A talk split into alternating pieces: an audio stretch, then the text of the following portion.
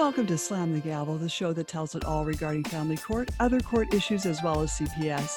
I'm your host, Marianne Petrie. There is a family rights rally, the Children's Movement, that will take place May 21st, 2022, at the Washington Monument, Washington, D.C., Northeast Quadrant. 1 p.m. through 6 p.m. The sponsor is Family Forward Project. This is to unify and provide information and networking opportunities for family dealing with CPS. And the mission is to unify all platforms across the nation to make one major statement and demand for reform. So please be there if you can. Right now, I have a brand new guest. His name is Bill Dubree. He is a PhD. He has spent a 50 year career working in experimental psychology with special focus on learning theory applications to behavior.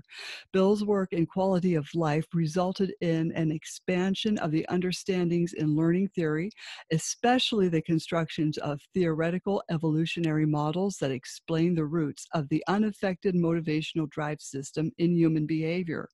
His career concentrated on large scale planning of quality of life projects and and extensive research.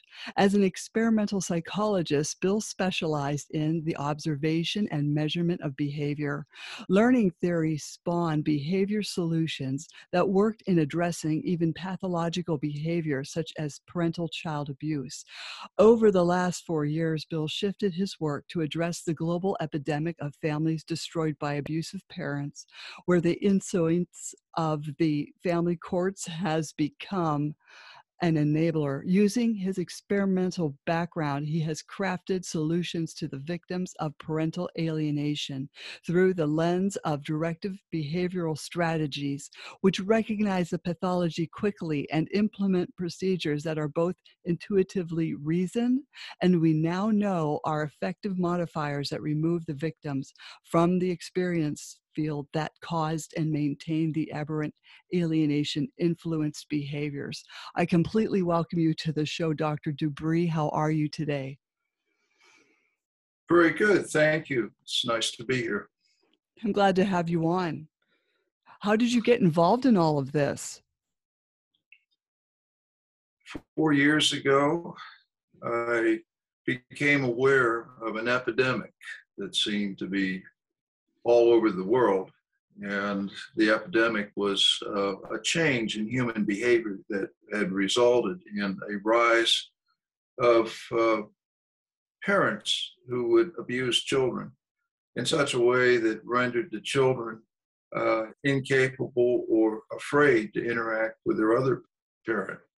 So, as I began to investigate this problem, um, it became apparent that over the last 40 years, the court system, which seems to direct most of the action, uh, becomes cemented into a methodology that just doesn't work. Uh, mm-hmm. children were not being rescued, and the system was totally dependent on delegation methods that created unaffordable billings for people literally all over the world. Mm-hmm. That I have so, to agree with. so I um, decided to spend a full year uh, investigating this problem and started working in New Zealand, then Australia, throughout Europe, um, had interactions with the European Court of Human Rights, um, then, of course, North America, uh, Canada, United States mostly. And began to see a pattern emerge that was uh, really startling. Um, in fact, there seemed to be a uniform conformity from one court to another, independent of the country. And that is uh, something that no one would expect. You would think that courts would make decisions that were more idiosyncratic. In other words, matching the the issues of the presenting parents with a solution that would work. But in no case did I find that.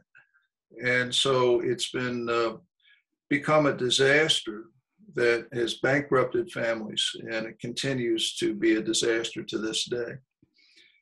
Um, really, when you look at the family courts, and I guess most of what I'm going to talk about today is really going to revolve around the issue specifically of this epidemic of parents who are have have children who have rejected them. And uh, and the court's behavior in such a situation and how they behave and what the solution is. And if we have time i'll even go into the etiology of what i have come constructed as the cause of parents who abuse children. Um, when you look at the family courts it's a stunning display of behavioral stupidity and ignorance the operation of families is about it's about behavior not legal constructs and jargon. Courts don't understand this. Mm-hmm. It's almost like it's the wrong tool.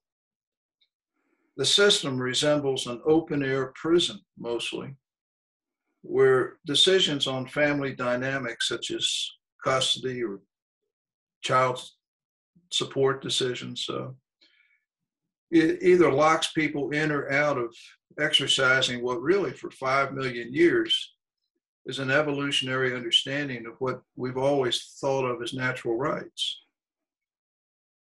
But its decisions are rendered as biased preferences for the most part.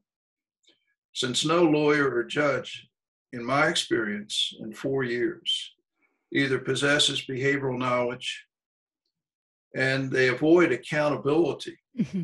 by delegating away uh, such concerns to people specialized in mental health. Uh, family courts behave like an imperious nobility, expecting unquestioned obedience and reverence.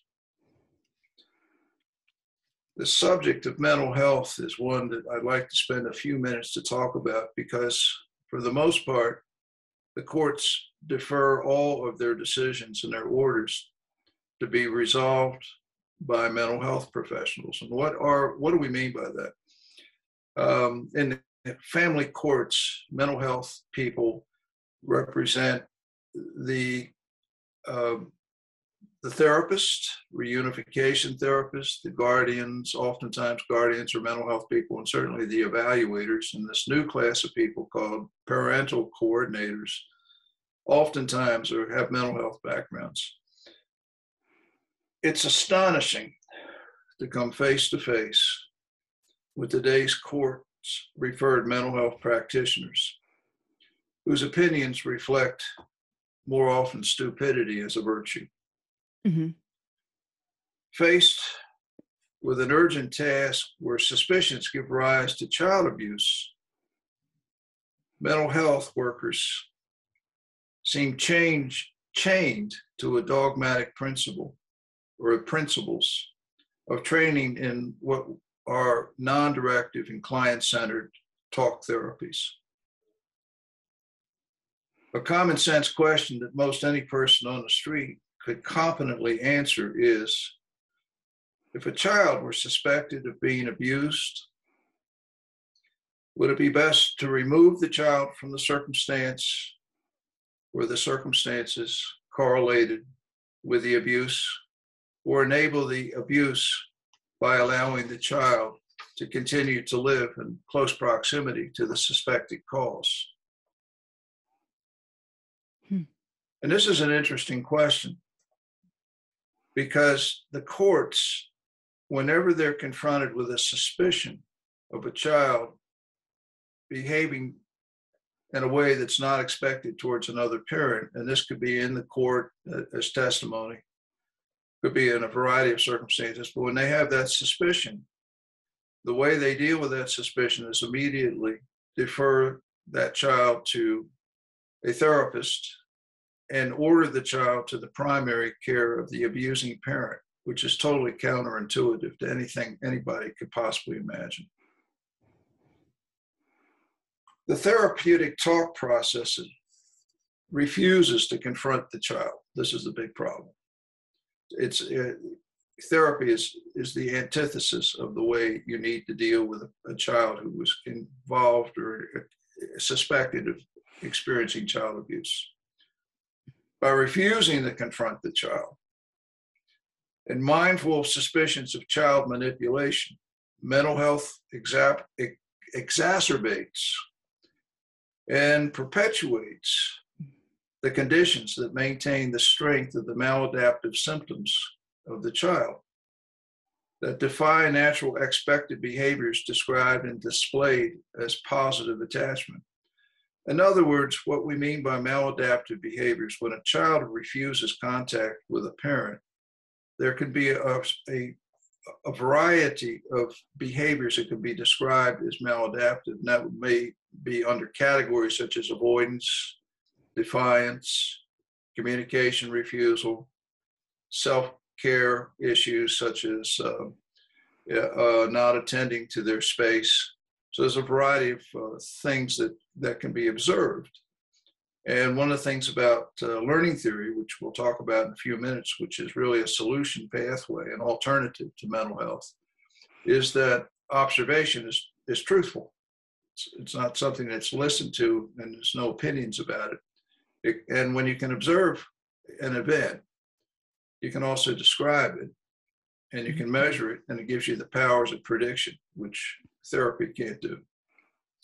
So that's what I mean by maladaptive symptoms. When a child who's been involved in being trained to be uh, abusive to a parent, in other words, to torment a parent or to reject a parent, the the symptoms, the display of behaviors that you would see in that child, uh, reflect what I call maladaptive behaviors.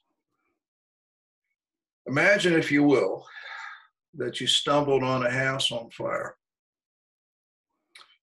And from that house were the cries of a child. What would you do?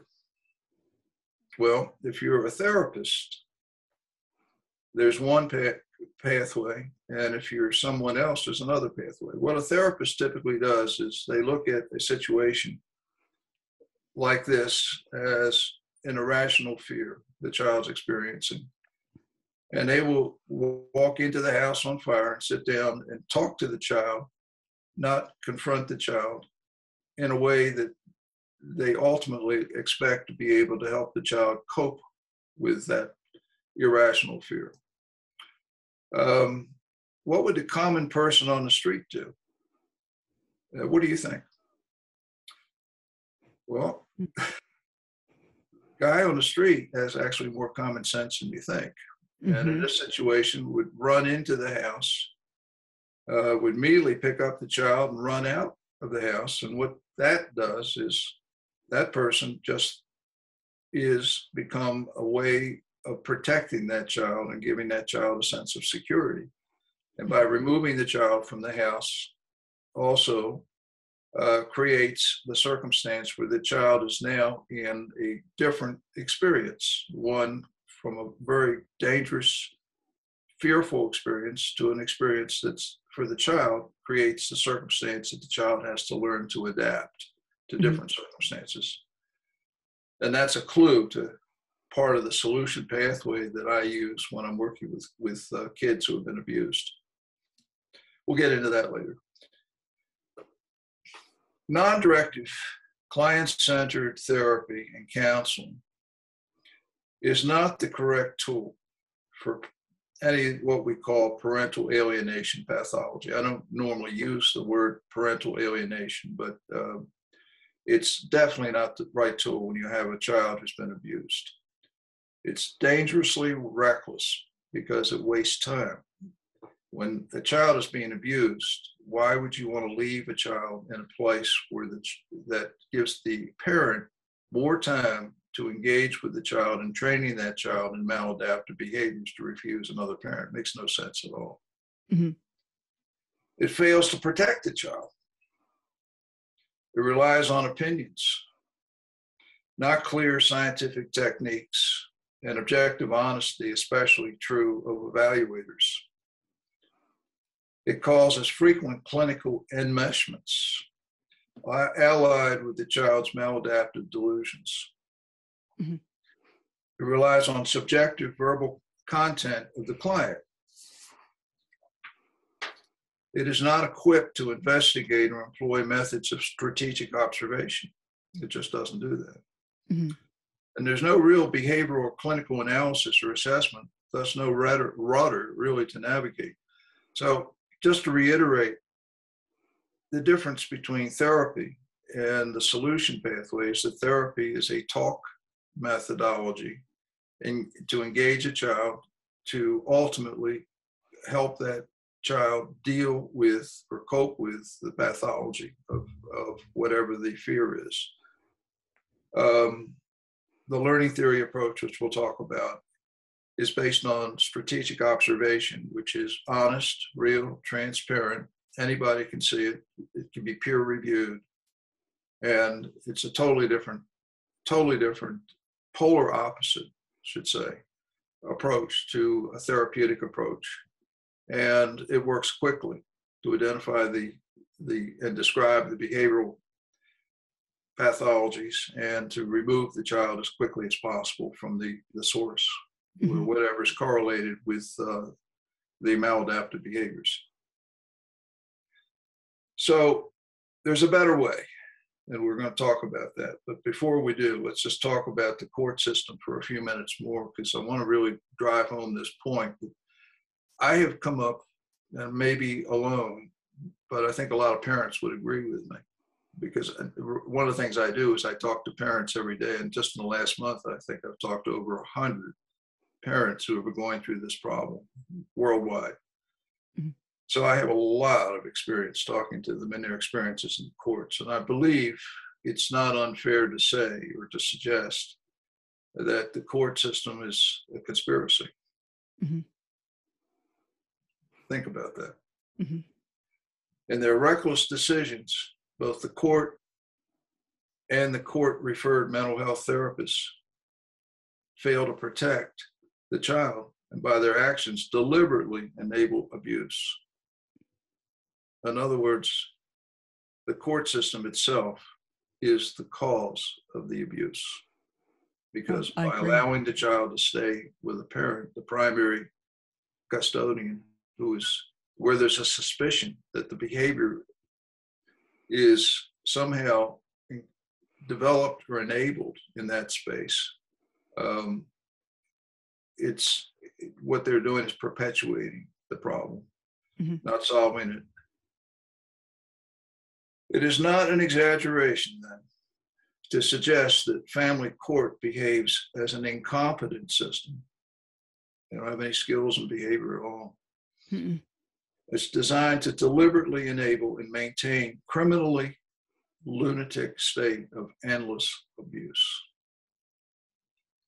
Parents respecting the nobility of the family courts, and that's how we're all trained from childhood, engage in false beliefs in a system that encourages them to abdicate of all things their natural rights. Just walk away from them. The minute you walk through the door of the court, you have given up your rights. You've abdicated your rights to a stranger. Mm-hmm. How stupid is that? I know.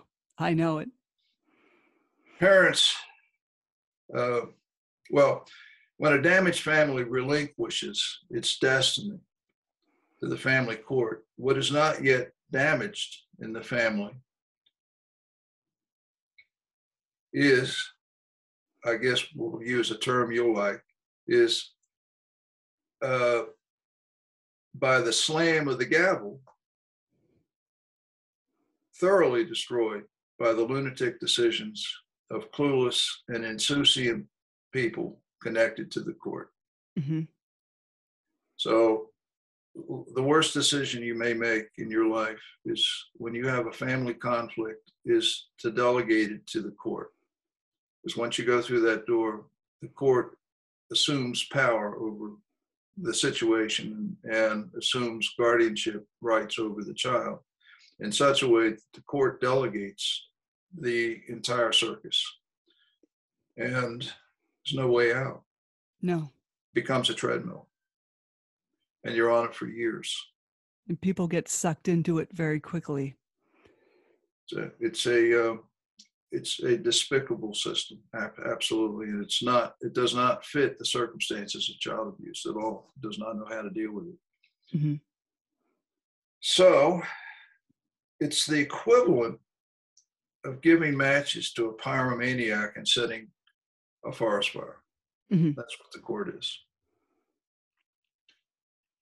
Whatever the problem is, they make it a thousand times worse.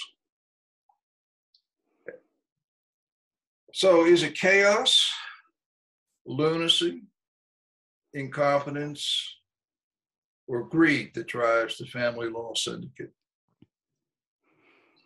It's all of it.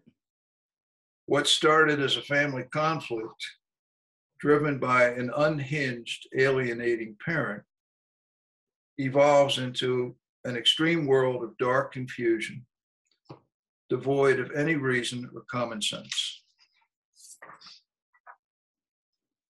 An arrogant, uninformed, incompetent, and willfully ignorant army of experts inflates the family's conflicts with extreme and stressful complexity. Mhm.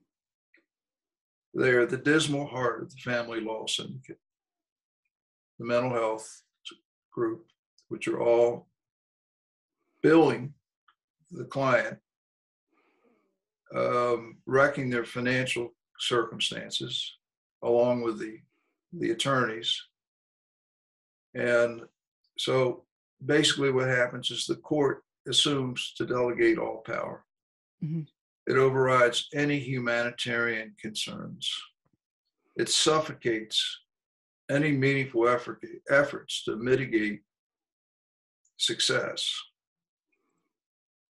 It threatens draconian criminal consequences for mere disobedience. It expects unopposed compliance to its orders resistance becomes futile. Mhm. It sucks out all power, energy, and momentum from the victims. It is a reckless ride to perdition. And target parents learn they are condemned to behave with the cry of the voice unheard, literally. Mhm. Where's it all going to end? It's a nightmare, Yeah. Of magnitude proportions. unimaginable proportions. hmm And if you think I'm kidding, you should spend a day with me talking to these parents hmm and their experiences with the family courts and the mental health people. Mm. I hear, I have not heard a single person tell me that a mental health individual has ever helped them rescue their child, not once. Exactly. Years. hmm And reunification. Oh, it's no such thing. I don't know where it's trained. I don't know a single university in the world that trains a, um, a discipline called reunification therapy. I don't know where that, that came from. Mm. Uh, it's totally made up. It's a rudderless group of people that have no idea what they're going to do when they engage a child in talk therapy.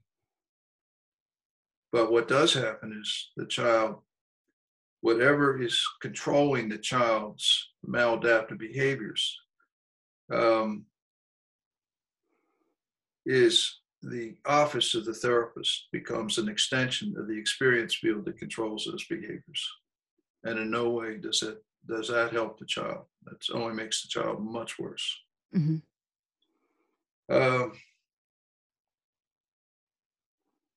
so we'll start to move a little bit into maybe discussing some of the solution pathway. Okay. Um, first of all, behavior is um, it's a function of learning, and strategic learning is conditioned learning. In other words, when what happens to a child when a child is abused, and uh, that abuse is strategic. What we mean by that, there's an agenda, and the agenda is a parent who has some need to be able to cause that child to inflict pain on another individual. That process is a learning process. all behavior is a, is a function of cause and effect. And so even though we don't see the abuse, we can't see the cause, which is the fallacy of the courts, because that's what they're looking for. The smoking gun, they'll never find it. That's why nothing ever happens with these therapists. They can't, they can't find this. The abuse always happens in the dark. In other words, uh, children are abused in situations where you never, there's no no one who corroborates it, and even the child frequently won't won't do that. Uh, so the child's being trained and of course learning um, if you're doing deliberate agenda driven training um, that results in the child learning behaviors that uh, are displayed in a specific pattern such as what we describe as maladaptive behaviors the avoidance and disrespect and contact refusal and all that sort of thing and so it's a learning situation that we're looking at. The cause is training the child deliberately. And uh, the child is either instructed or, and since the child's with that parent all the time, most likely what's happening also is you can assume role modeling, modeling the behavior of the, of the abusive parent. So all we know and all we can see is what we can observe in the child's behavior and that we can describe. That's honest. But trying to assume, which I, just about everybody I, I talk to who's got an attorney is trying to find some mud to sling on the abusing parent in the hopes that the court will buy into it and uh, and they will allege that the parent is abusing the child, but it just rarely if ever happens. Mm-hmm. Um, it's a waste of time, actually, to go that direction. Um, so, the behavioral approach, what we do when I work with uh, parents to try to overcome this problem, is it's a it's a process of pre- presenting the parent with training a training scenario where that training is going to result in some change in the parent's behavior that's going to affect how that parent is going to be able to interact with the court. Mm-hmm. So it's a vastly different approach. Uh, no parent is going to get their child back without some work and effort. You can't just delegate to an attorney and hand them a pile of papers and expect anything to happen. It's not going to. It's not going to. It's there is no evidence that this this problem is going away. It Just consistently goes on and on and on for years and years and years till children age out at 18. Mm-hmm. The behavioral approach, which is a learning approach, uses a strategic reinforcement procedure to ensure a rapid reshaping and restoring the original behavior of the child. In other words, that child, the memory of that parent and that child together when they things were good. That's that's what that would be the objective here. Mm-hmm. Uh, and of course, the learning behavioral approach is far less costly than um, the approach with the attorneys and the reunification therapists and um, or even these retreats around the country that are run by a number of psychologists that bring kids in for a couple of days and restores their personality. They work, incidentally. There's no, no question they, they don't work, they do uh, but not for the reasons that they believe. There's a, a there is a reason why they work, but uh, we may not have get time to get into that today. So the learning approach has been modeled in what is called a procedure, especially designed for moderate and severe cases of what is alienation child abuse where contact with the victim child is at risk. The procedure is called what I call it as alienate, alienation contingency step program. Um, it's a six step program that's a piece of paper that's handed to the court, which becomes, once we're in the court, becomes the court order. The court, when they order the change in strategy, we are the ones that have handed it to the court. So there's no question about it. Mm. And um, mental health therapists don't do that. They don't they don't give the court a piece of paper and say this is these are the steps we have to go through to get these get this father and this child, mm-hmm. this mother and this child back together again. Mm-hmm. So in that sense, it's it's a paradigm shift completely in the way the court has learned to behave. And accepting a strategy from someone outside of the court system and is not on their referral system and walks in and hands them a piece of paper and says this is this is not a complex problem. These are the steps and then explain those steps to the court and give them the theoretical understanding of what learning theory is so that they understand how the behavior occurs and why we're not looking for the cause because there's no there's no relevance in looking for the cause. Let's assume the child has cancer. You get a call and someone says and the parent who's been abusing the child instead of, instead of abuse it's cancer. Would you really care what caused the cancer? Do you want to take the child as quickly as possible to the hospital to get him fixed?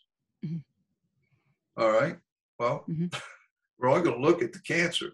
Mm-hmm. we're not looking at the cause the cause doesn't matter so let's suppose uh, the child has maladaptive behaviors same thing we're not going to ask what caused the behaviors. We know that there's a correlation between where the behaviors were learned because all behavior is learned in context.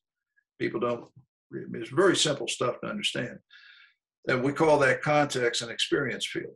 And the experience field and the context has boundaries, and everything within those boundaries in learning theory come become familiar to the child. The child sees these objects, the street lights, the streets, the colors, the cars, the schools, all the buildings in the area, and everything by by virtue of that child exploring that neighborhood becomes familiar.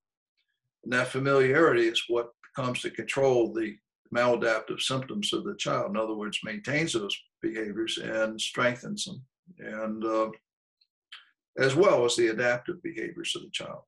So we know that wherever the behavior is learned, obviously what I said a few minutes ago. What do you want to do? You want to get the child out of the fire. If the if the, the neighborhood and the experience field is correlated with the time that the child has spent where the child expresses these maladaptive behaviors, the first thing you want to do is move the child mm-hmm. out of that maladaptive experience field and put the child somewhere where you can have a reasonable opportunity to extinguish those maladaptive symptoms. And that's what you want to do. You want to cure the cancer or you want to cure the maladaptive behaviors.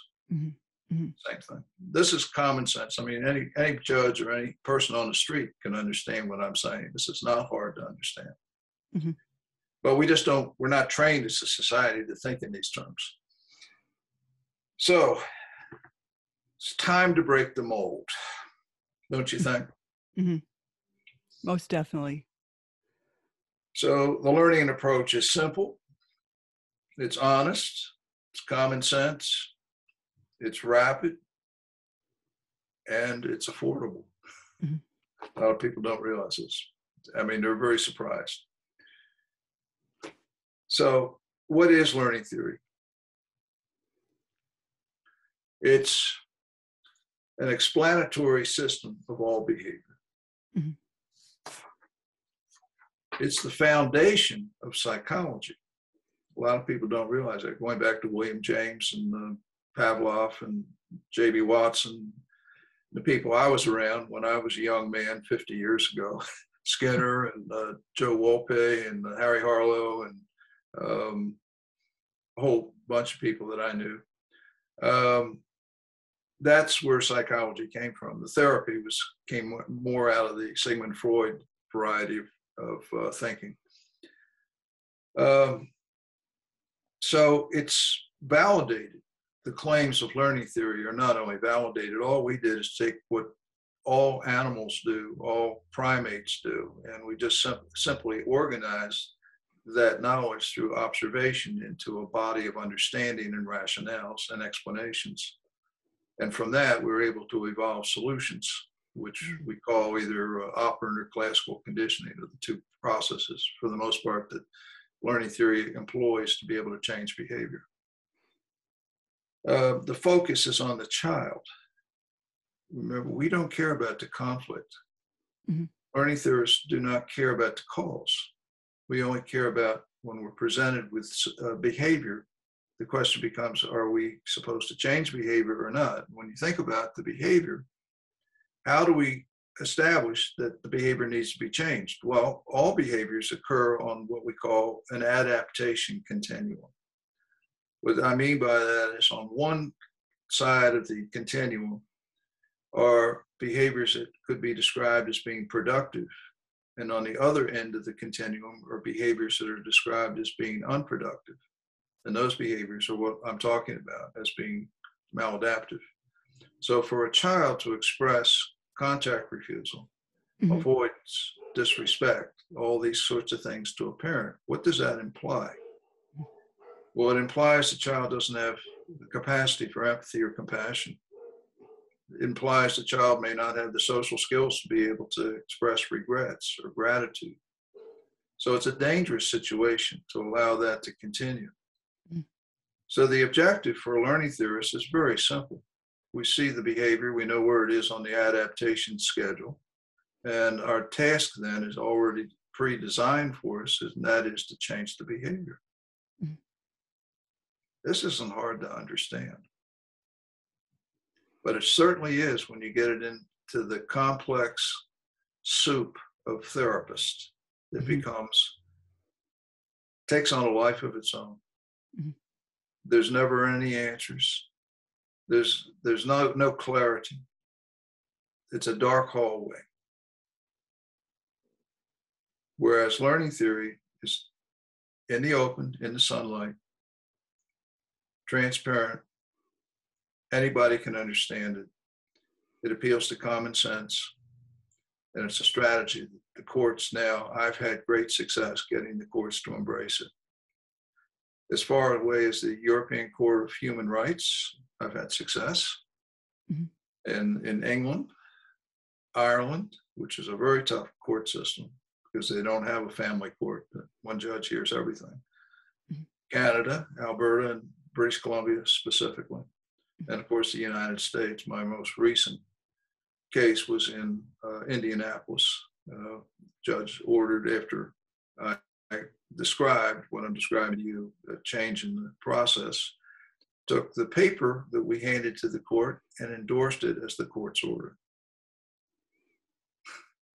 Hmm. That's the way they solved the problem. Mm-hmm. So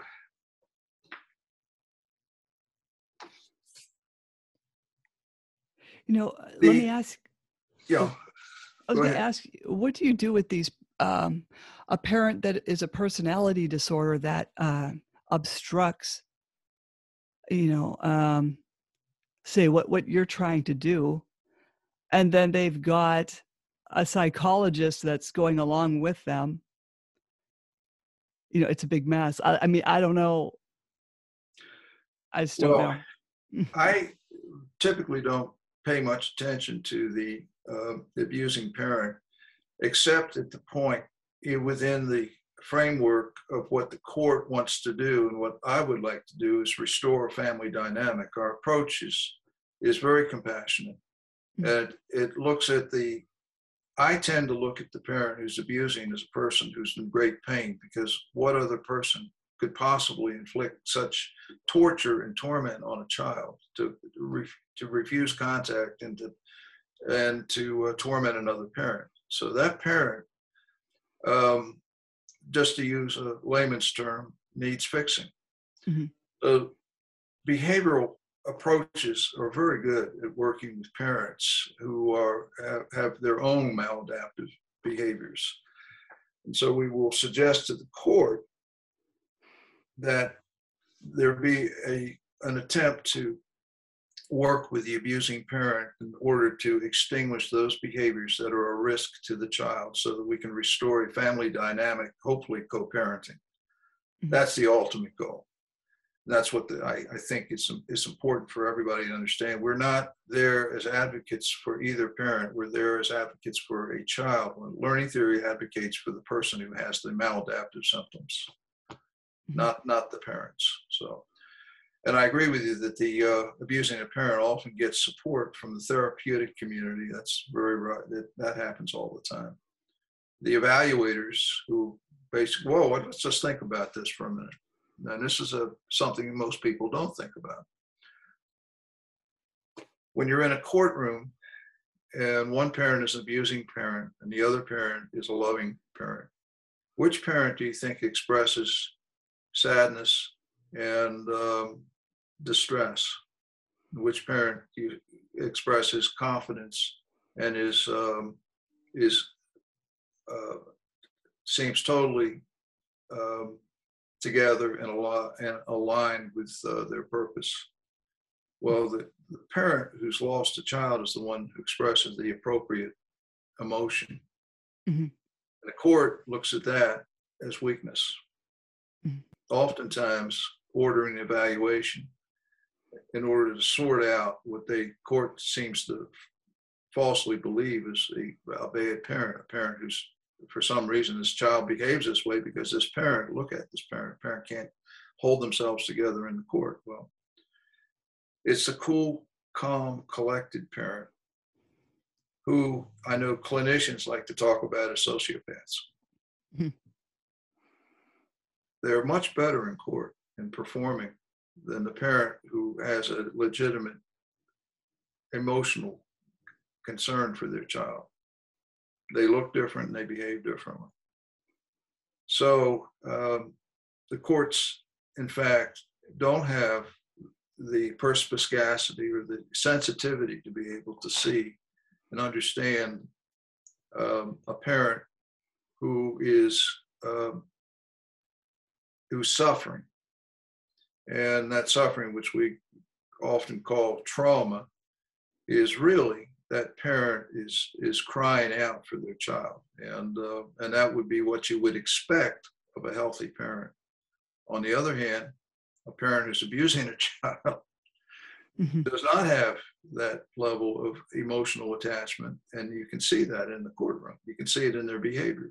Mm-hmm. Matter of fact, if anybody describes them, and I have gotten close enough to them through communications that I've been able to get assess basically what and describe their behaviors, and they are uh, much much colder. They, you know, they don't have these warm emotions for, for their child. Be, because the child really, in a meaningful way, becomes treated as property by the by the abusing parent. Mm-hmm. It's a tool, and so when you understand those differences, and of course, learning theory looks at because we're trained in strategic observation and not just to listen to people you can see this behavior mm-hmm. and measure it. You can even predict it. So it's a very powerful way, change in the, in the strategy of going into a courtroom.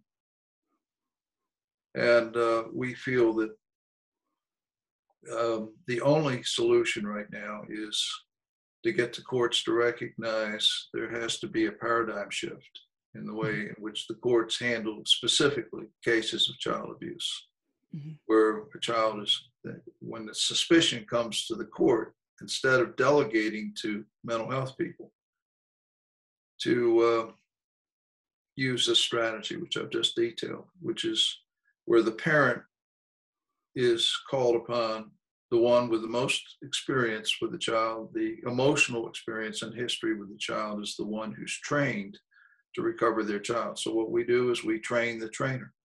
Mm-hmm we train the child. We train the we don't train the child, we train the parent of the child to recover their own child. We don't send them to a retreat. Mm-hmm. So as a consequence, the enormous cost of these programs around the country that are, and I won't mention the names of the people who run them, but most people know who I'm talking about. Um, they're very effective, but the reason why they're effective is because when you remove a child from a fire to a, a brook and a field, you're going to see a change in behavior. Mm-hmm. Child's no longer, the, the, the threat is gone. So when you take the threat away, it does change behavior. So when you move a child from an experience field where the child is operating with the abusing parent to a location where you have what we would call a novel experience field, where there's the child is uh, confronted with a moment of what we call awkwardness. We all go through. Everybody feels that when we go to a new hotel room somewhere, or a vacation, or a cruise ship, or take a drive in the country someplace you haven't been before. Uh, the term is awkwardness, and awkwardness forces people in a learning uh, way of thinking into adapting, and that adaptation process is where we have the power to extinguish the maladaptive symptoms and recover the child's behavior. Mm. This is not hard stuff to understand. And the person most effective in doing this, once they're trained and understand uh, something about the specific reinforcement procedures and tools that can be used out of the toolbox we have in learning theory, we train them in that, specific to the needs of that specific child, understanding some of the reinforcement background of the child. The child's behavior changes. It's just that simple. It's not that this is not hard. Uh, so it's a very different approach. Mm-hmm. Um, it's a compassionate approach. It's an affordable approach. It's one that doesn't require an attorney. Attorneys are good for procedure, but they don't understand behavior. Mm-hmm. And the few attorneys that I have worked with seem to like this process. So um, once they understand it, they like it. The, the only thing that concerns me is that the therapists probably don't like it, would probably call me reckless because it really what I am is not a threat to the child. I'm a threat to their income. Mm-hmm. And that seems to be something that drives the court system. The syndicate is money. I don't mm-hmm. know any other explanation for it because everything they do is counterintuitive and rises exactly. to the level of stupidity. And as I say, the whole system behaves as though stupidity were a virtue. Mm-hmm. Yeah. Now, if people would like to learn more about what I do, and uh, they, we're a small organization growing. Um, one by one, we're acquiring people with behavioral backgrounds who can do the same thing I've just discussed. And anybody who's a behaviorist could do what I'm doing. This is nothing. It's you can look everything I've said. You can look up in a book somewhere, a, a graduate school textbook probably. Um, but uh, you can reach us for an appointment.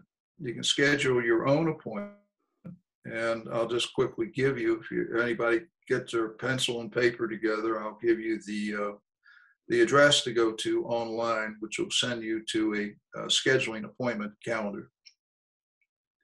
It's www.hope in darkness, all small letters, hope in darkness, H O P E I N D A R K N E S S dot me, M E forward slash appointment dot htm a p p o i n t m e n t dot htm so if you go on that link you'll be able to access uh, a scheduling calendar and you can schedule an appointment and we'll have uh, a, a discussion we'll get a team together and they'll, they'll come and talk to you about your, your specific issues.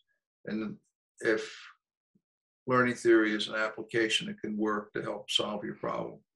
Mm-hmm. excellent. Thank you so much for coming on the show. Well, thank you for having me. It was it was a real pleasure. Yeah. I I totally agree with everything you said about the courts. They are despicable. Yes. Unfortunately. Mm-hmm. Oh, they're hurting so many generations to come down the pike than they care to know about. The uh, courts are directly enabling child abuse. And when the judge understands his accountability or her accountability for this child abuse, it will cause them to want to make a change in the strategy. And to date, nobody has done that. So what we do is we put the court on trial. Mm-hmm. We don't put the we're not interested in the uh, the parents. Doesn't matter. We're only interested in rescuing this this child and helping to fix these maladaptive behaviors. Mhm. Yeah. So when the court realizes their accountability for these behaviors, like any person, they are inspired to think that they may not want to continue that behavior because they're given a choice. Mm. Here's the piece of paper, the solution pathway to ending this despicable behavior. Or, Your Honor, you can go ahead and order the same thing over and over again and expect different results. All you're going to wind up doing is hurting this child. So that's our that's our message to the court. Well, thank you so much. I'd like to see you come back on as a guest if you like. Sure, I would love to do that. Uh, thank you very much. Oh, great. Well, hey, uh, don't jump off. Slam the Gavel is a podcast to help the public understand what really goes on in these family courtrooms that in turn perpetuate parental alienation. I'm your host, Marianne Petrie, author of Dismantling Family Court Corruption Why Taking the Kids Was Not Enough and Cry Out for Justice Poems of Truth. Please join us again here with Dr. Dubree in the future and other exciting guests. Thank you so much, Dr. Dubree. You're quite welcome. I look forward to seeing you again. Definitely.